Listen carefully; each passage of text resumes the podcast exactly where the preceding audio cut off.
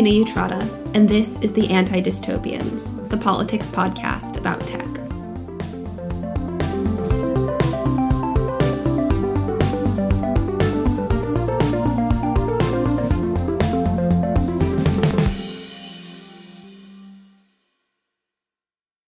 All right, so hi everybody. We're back for episode two of the Anti Dystopians. And today we're talking to one of our previous guests and basically friend of the show, Mallika Balakrishnan. Hi, Mallika. Thanks so much for being on. Hello, Alina. I'm quite excited to be back on the new season of the Anti Dystopians. So, today we're going to be talking about Bitcoin and specifically looking at Bitcoin in El Salvador. So, Mallika, maybe you could give us a little bit of context about what's been going on and why is El Salvador and Bitcoin suddenly in the news? So, something that you might have seen in the news happening is that in El Salvador, the president Bukele recently passed a law to make Bitcoin legal tender. And the Bitcoin law I believe was brought into effect on the 7th of September, just earlier this month. And as a result, there have been huge protests, including under the banner No al Bitcoin or No to Bitcoin, many of which came to a head on Wednesday, the 15th, which was also Independence Day in El Salvador. So Alina, for people listening who, like me, try to stay away from from the blockchain bros, what is Bitcoin anyway? Why is this important? Why does this matter? So I think it's important to begin by saying that Bitcoin, cryptocurrency, and blockchain are not too complicated for you to understand, right? I think that there is a deliberate attempt amongst people who are affectionately nicknamed the Bitcoin bros or blockchain bros uh, to try to like center these like very complicated technical explanations as a deliberate strategy strategy to like obfuscate the actual implications of like Bitcoin or cryptocurrency. So, you know, what's the difference between cryptocurrency and blockchain? Right. So there's a difference between like cryptocurrency, of which Bitcoin is an example, um, and just and just like digital currency. Um, so there's actually quite a lot of discussion amongst different types of institutions on creating just a digital currency. And in fact, many states have already issued digital currency, including Cambodia, the Bahamas. I think China has one in circulation. Um, the US is period periodically in discussions about rolling out a digital currency. And that just means, right, like there's there's money in circulation that isn't immediately tied to like a physical paper dollar, right? But cryptocurrency, of which Bitcoin is one example, there's a lot of different type of cr- cryptocurrencies, including like Dogecoin, which is like Elon Musk's favorite cryptocurrency. Um, that is essentially a digital asset that is not centrally controlled by like an institution such as a central bank, for instance, um, and instead is sort of regulated or updated by being on the blockchain. Essentially, what Bitcoin is, is literally just a shared ledger, right? So there's all of these distributed nodes that have a ledger that have like a certain number of bit, like Bitcoins. So if I want to send you Bitcoin, Mallika, avoiding the technical explanations, right? I would do a complicated like hashing function, blah, blah, blah, blah, blah. I would have an anonymous account. I would be like, please, you would send me whatever your number is for your anonymous account. And I would be like, hello, please send Mallika. Well, actually, I wouldn't know your name. I would be like, please send this account number, X number of Bitcoin from my Bitcoin. And then I would update that. Then, like, all of the different nodes would update that in their shared ledger.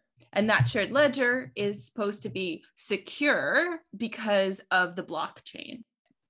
The idea being that each time a transaction or like there's an updated line, tons and tons and tons of different computers are doing very, very complicated math problems. So the like electricity and like just sheer computing power that would be necessary in order to like fake a blo- blockchain transaction is disincentivized. So this is what is supposed to make blockchain quote unquote secure and why you don't need like a central authority like your bank or the state to to maintain it.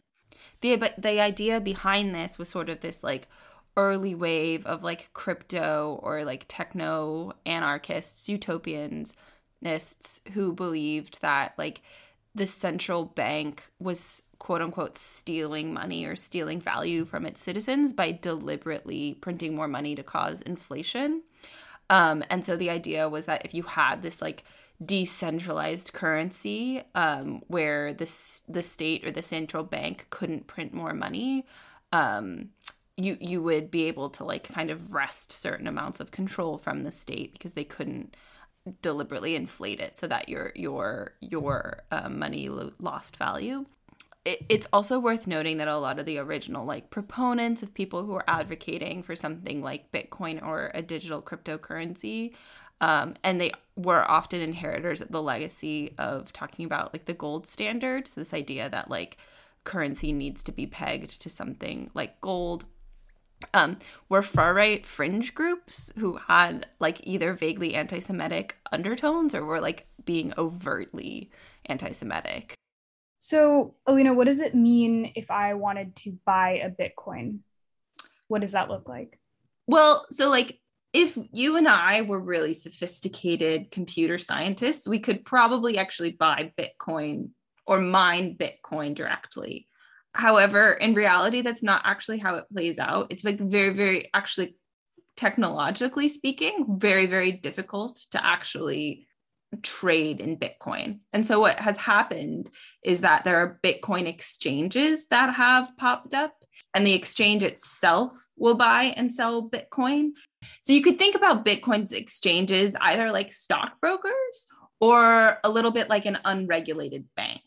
So when you purchase a stock, right? You give money normally to a stockbroker. You normally don't purchase it directly, and they purchase that stock for you, and you can see it in your account. And in fact, the SEC regulates crypt- cryptocurrency and like like Bitcoin as a digital asset essentially saying like this is this is not currency this is just something you own that like represents a store of value a bit like if you were buying gold so so in essence what these people kind of want to do when they say that like Bitcoin is a currency is they want to be able to use Bitcoin in transactions.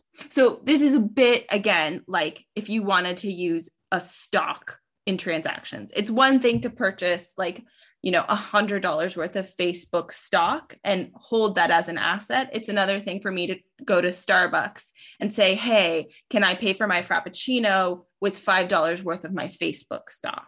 I guess, I mean, for someone like me who, you know, I'm, I'm quite sympathetic to political philosophies that I guess encourage a level of self determination and like community based reliance that's outside of the context of you know state governance. What what's the catch? Because it it seems at first glance that you know someone might feasibly look at blockchain technology and look at bitcoin in particular and say well here's a great opportunity to assert some kind of economic independence or self-determination from often quite predatory financial institutions but it seems very much like that hasn't been what actually plays out in reality. So what where's where's the catch there?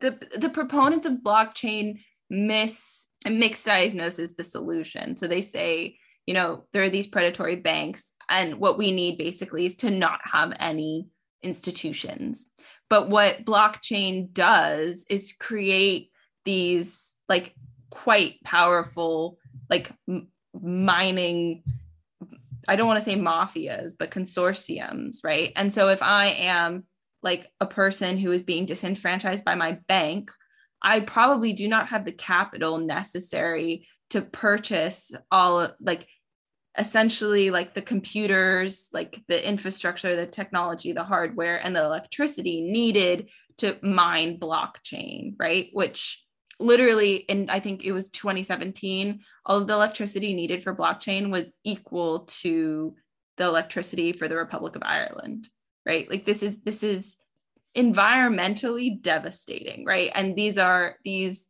like blockchain miners are not like individual like entrepreneurs these are groups of people who have large amount of capital who are basically creating they're kind of recreating the power dynamics of banks. If you think about what a blockchain exchange is it's kind of a bank right? And it's just a bank that happens to be unregulated with like out any of the protections that one might expect right? So so the problem of like predatory financial behavior by big institutions whether there be banks or states is not actually like alleviated by using a currency that is not centrally controlled. And i think actually interestingly el salvador is a good example of this because this is you know the president is an like essentially like authoritarian or in becoming more and more authoritarian who is using a blockchain which is supposed to be like quote unquote a libertarian currency in order to like take back control of this monetary policy of the state and centralize it right? And so in rather than truly subverting like power and distributing it more equally or even anarchically it's just centralizing power in a different form. Yeah, I'm thinking of I, I'm reading through your notes and like in blockchain chicken farm the quote that you pull that says however blockchain has yet to answer a question if it takes power away from a central authority can it truly put power back in the hands of the people and not just a select group of people? Will it serve as an infrastructure that amplifies trust rather than increasing both mistrust and a singular reliance on technical infrastructure? And that's xiaowei wang who writes that i think. Yeah um, which is just I think really puts quite a clear point on an, on on the problem and that misdiagnosed solution. And so in the case of El Salvador, I think I think what's been quite frustrating to see is how the Bukele administration in El Salvador has been able to frame the introduction of Bitcoin as legal tender as, among other things, one way to push back against outsized United States economic influence in the region. Whereas while that is certainly an issue, I don't think by any means you would want to say that the Nuevas Ideas party is like actually going to to reclaim any of that sort of like financial self-determination or that the Bitcoin law is going to, you know, offer any sort of respite from the economic precarity of of the current situation.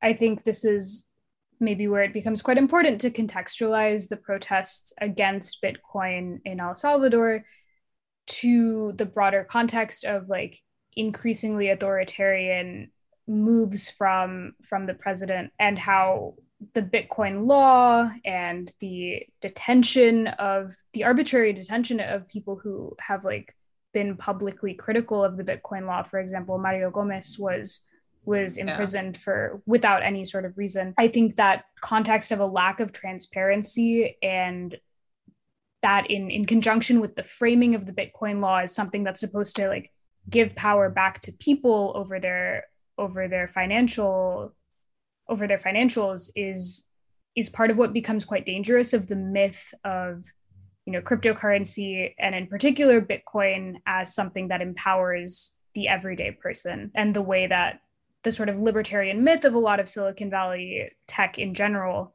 is, is quite dangerous when combined with authoritarianism. So maybe could you give us like a bit of a context setting around President Bukele?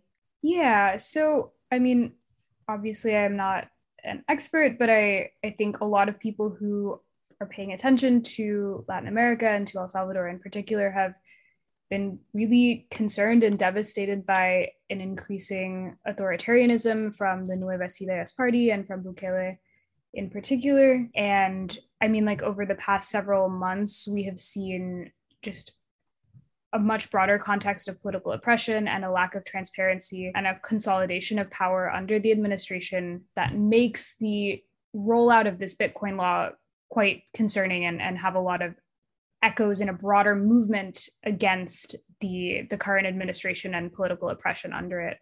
Um, I mean, just like off the top of my head, there have been proposals for constitutional reforms. There was like a proposal to make people who are judges over a certain like age or it age or amount of time in office but like judges who have been who have been judges for too long have to retire which was hugely concerning as well as constitutional changes proposed that would allow for like the holding of administrative office longer than was previously legal.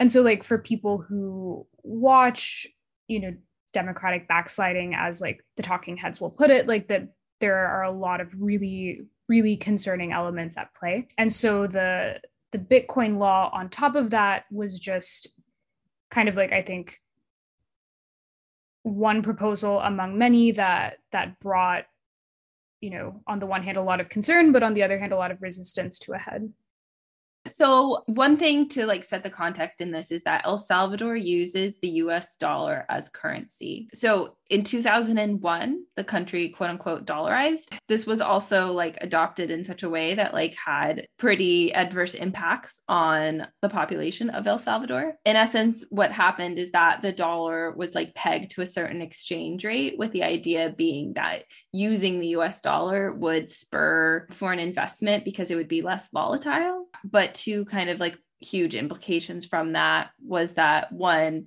many people lost a huge amount of purchasing power whereas they saw you know like their own currency would have been worth right like their own savings would have been worth $200 and then when the exchange rate gets pegged all of a sudden they find their savings are worth $100 right so you lose a lot of value in the immediate kind of adoption, which is a similar thing happened in many European countries that adopted the euro, for instance. But two, it means that El Salvador ha- does not have control over its own monetary supply. But El Salvador has huge debts, right? So I think debt is currently almost 90% of GDP. And so one way that some countries can pay those debts is by printing more money. But El Salvador obviously can't do that because its currency is the dollar.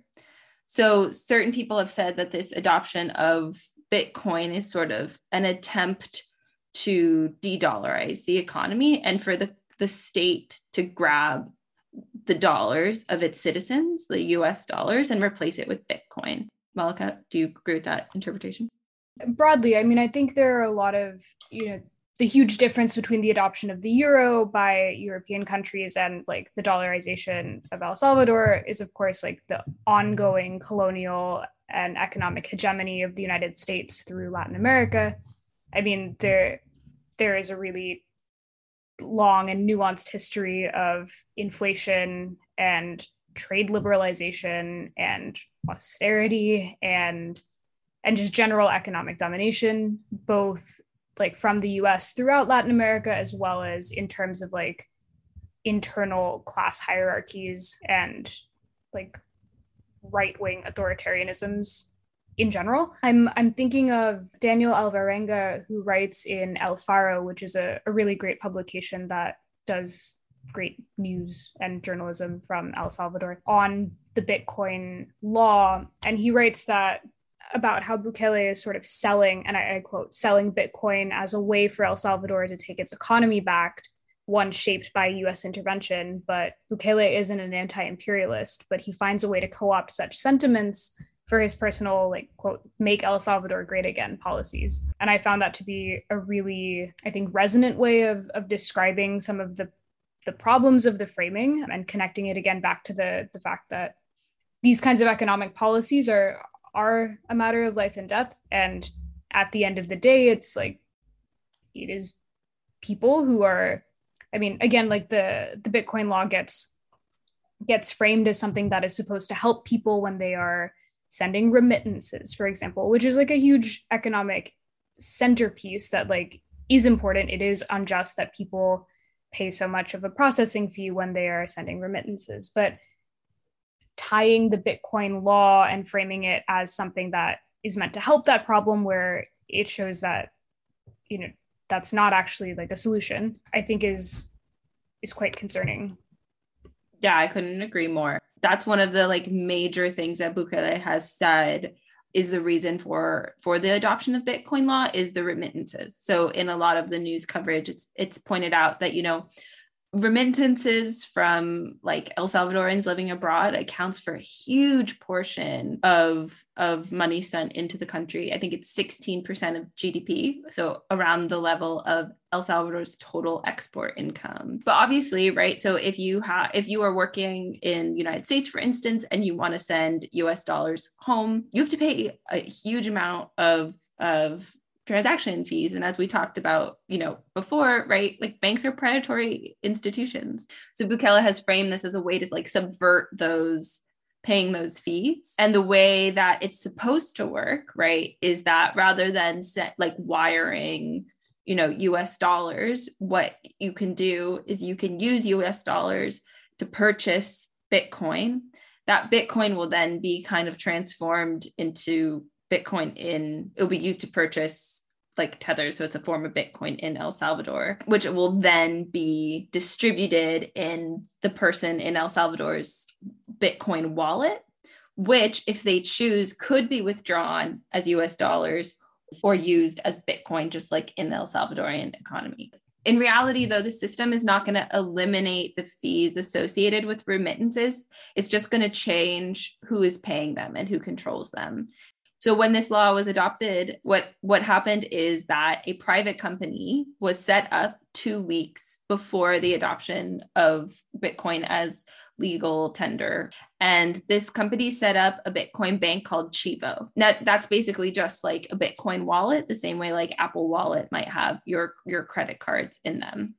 And when you set up this account, right, you can use your US dollars to purchase Chivo, which will display the amount of Bitcoin that you have in USD. And instead of whatever bank charging you admittance fee, there's going to be an El Salvadorian government subsidy of those purchasing costs.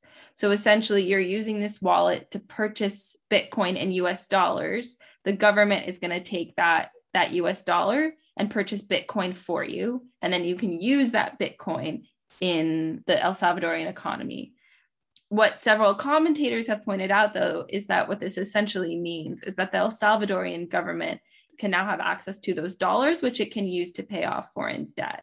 There's also quite a bit of problems in terms of like how Bitcoin will be able to be actually used in the economy as currency. So, like, one of the things that happened, like, literally the day that this was rolled out, was that the Chivo servers crashed. There's just too many people using them. So, people couldn't access them. Also, many people were complaining that, like, the identity, like, you need to upload like your identity number and a photo to the app to like prove that you are who you say you are. Many people are just uploading like random photos that was allowing them to go through, or they were getting notified that their ID numbers had already been used.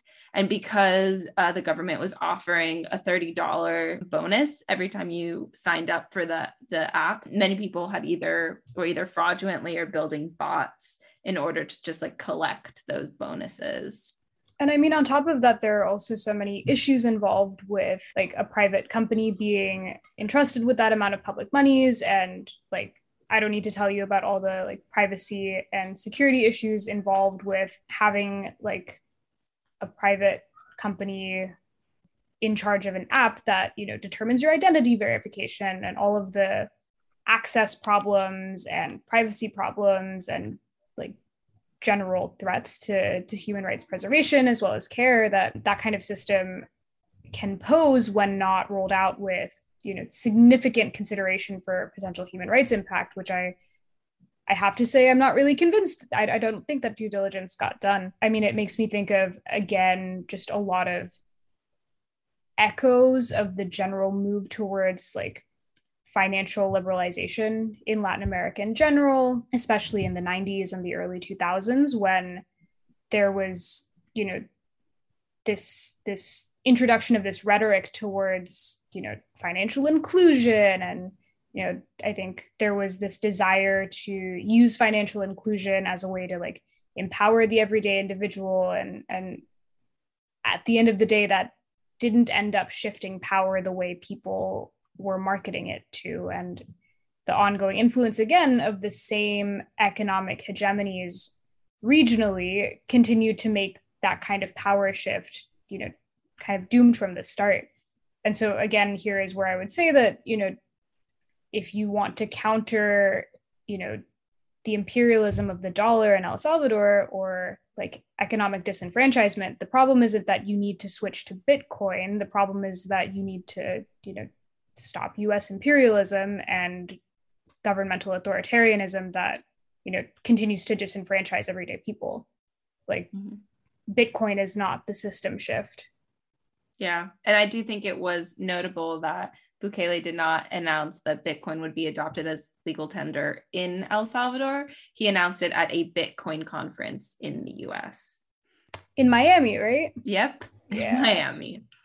So already this should like show who exactly, you know, where the power is and who is supposed to be benefiting from this.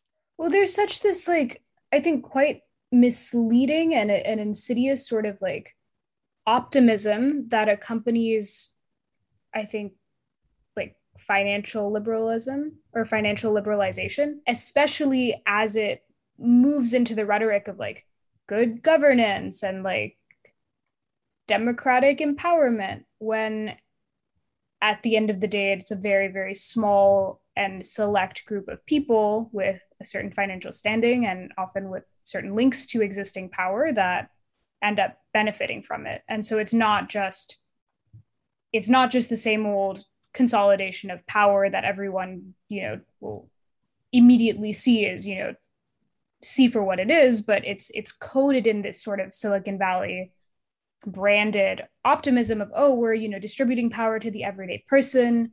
You know anybody can anybody can mine bitcoin. It's very much putting the power back in your hands. This is a new way forward.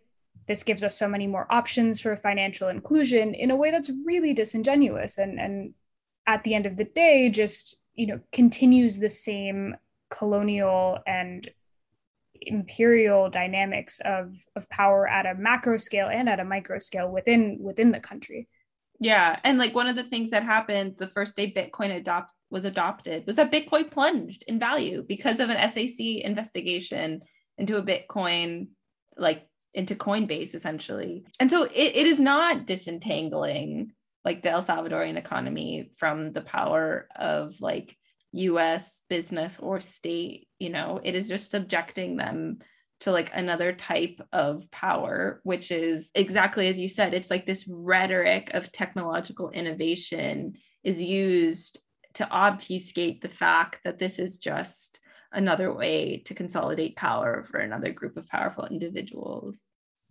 I wonder if this is a good sort of segue into thinking about why I think like something that really struck me about seeing, you know, photos and footage from the the protests on the 15th of September was how much the No al Bitcoin header was part of a broader set of of movements of resistance towards authoritarianism and a lack of transparency. And so, of course, it is very much entangled with the, the political specificity of this moment in El Salvador.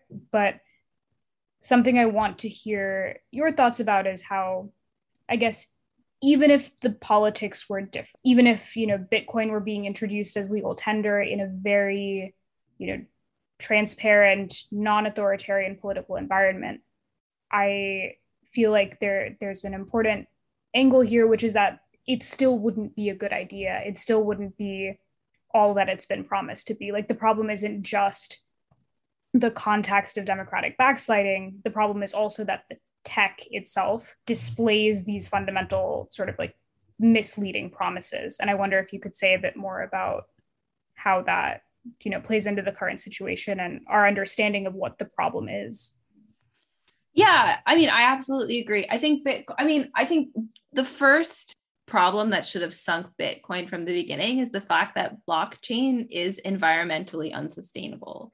The amount of electricity needed to support blockchain means that I think that it needs to be outlawed because there is just absolutely no way you can ever justify, even if there was a need for blockchain, which I don't think there really are scenarios in which it's needed, the elect the sheer amount of electricity needed dooms our planet, right? So I think merely on its environmental merits, block blockchain shouldn't be a thing. But like like you said, I think there's also a, a number of like political reasons that relate to power for why like Bitcoin and blockchain are not a good idea. The actual technology itself doesn't actually solve any issues, right? So the whole idea of having an immutable ledger, of having a ledger that cannot be changed, is not something there's actually a need for, right? And as Xiaowei Wang said in that like beautiful quote that you quoted from them, right? This is just a way of obfuscating like where power lies. So rather than needing to go, you know, to your bank or whatever, instead of like having power in your bank, right, you're putting the power in the hands of technologists. Some just like logistical problems of having that immutable ledger is for example, right? Like if it, and this is in the news constantly of people who have stored their blockchain on their hard drives and have thrown it out, right? Or have forgotten the password. Like if I forget the password to my bank, I call up my bank and I say, sorry, but I swear I'm me. If you forget or lose your blockchain, that's it.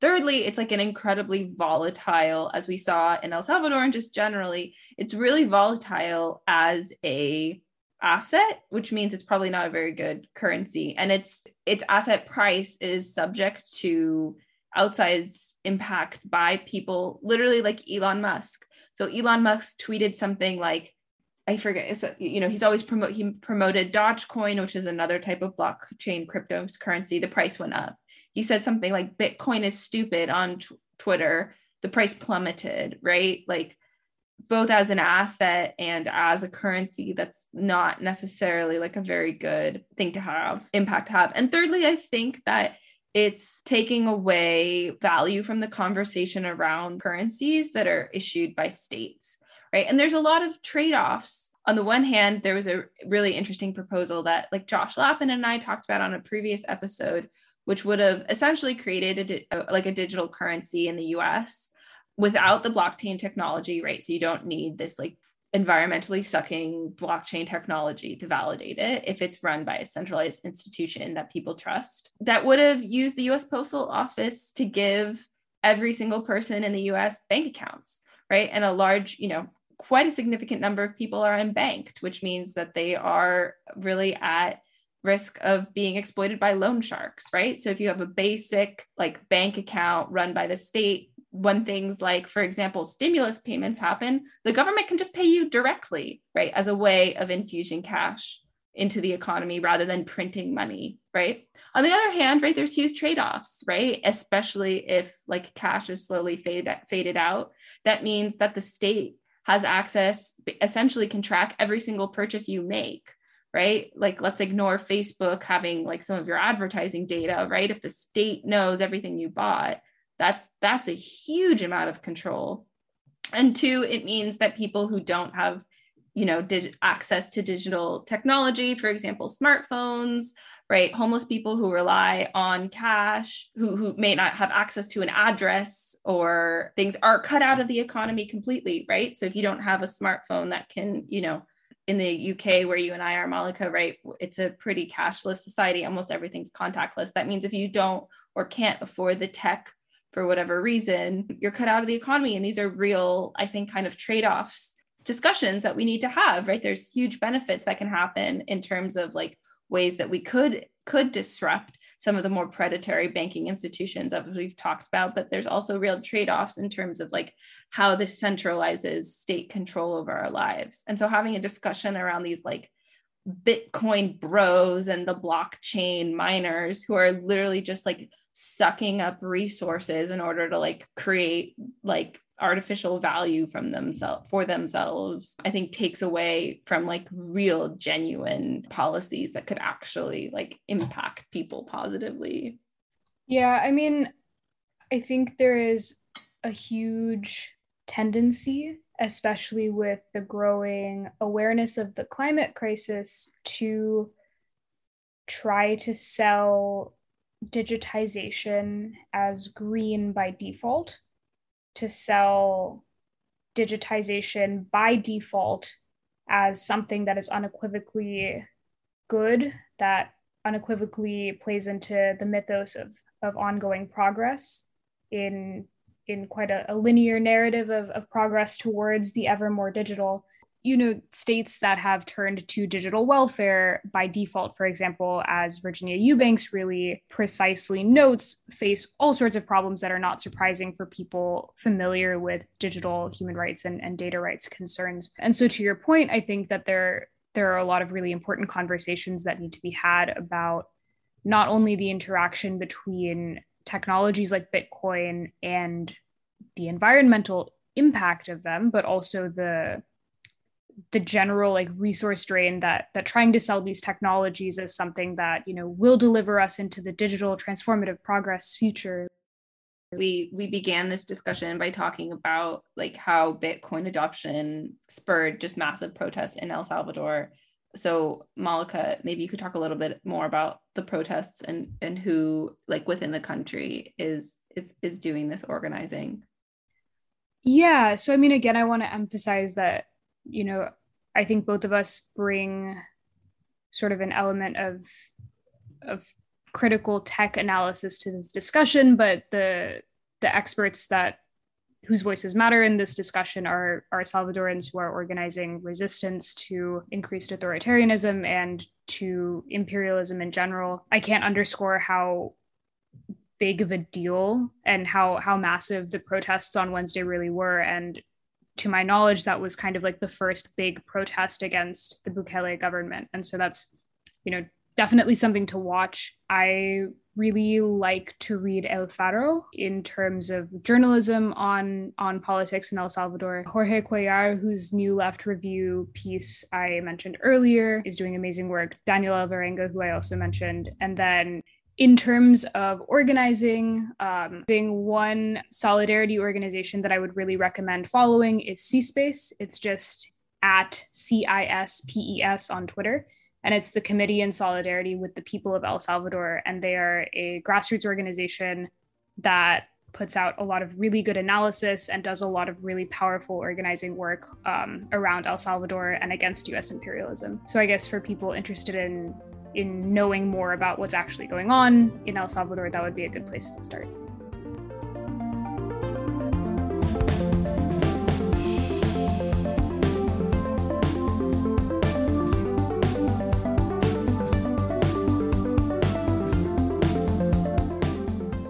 Thank you so much again to Mallika for coming on this episode of The Anti Dystopians. As usual, all of the articles, books, or organizations mentioned will be available in our show's show notes. We've also now included a supporter link if you want to support the production of the Anti Dystopians. It's available in the links below, as well as on our Twitter and our website.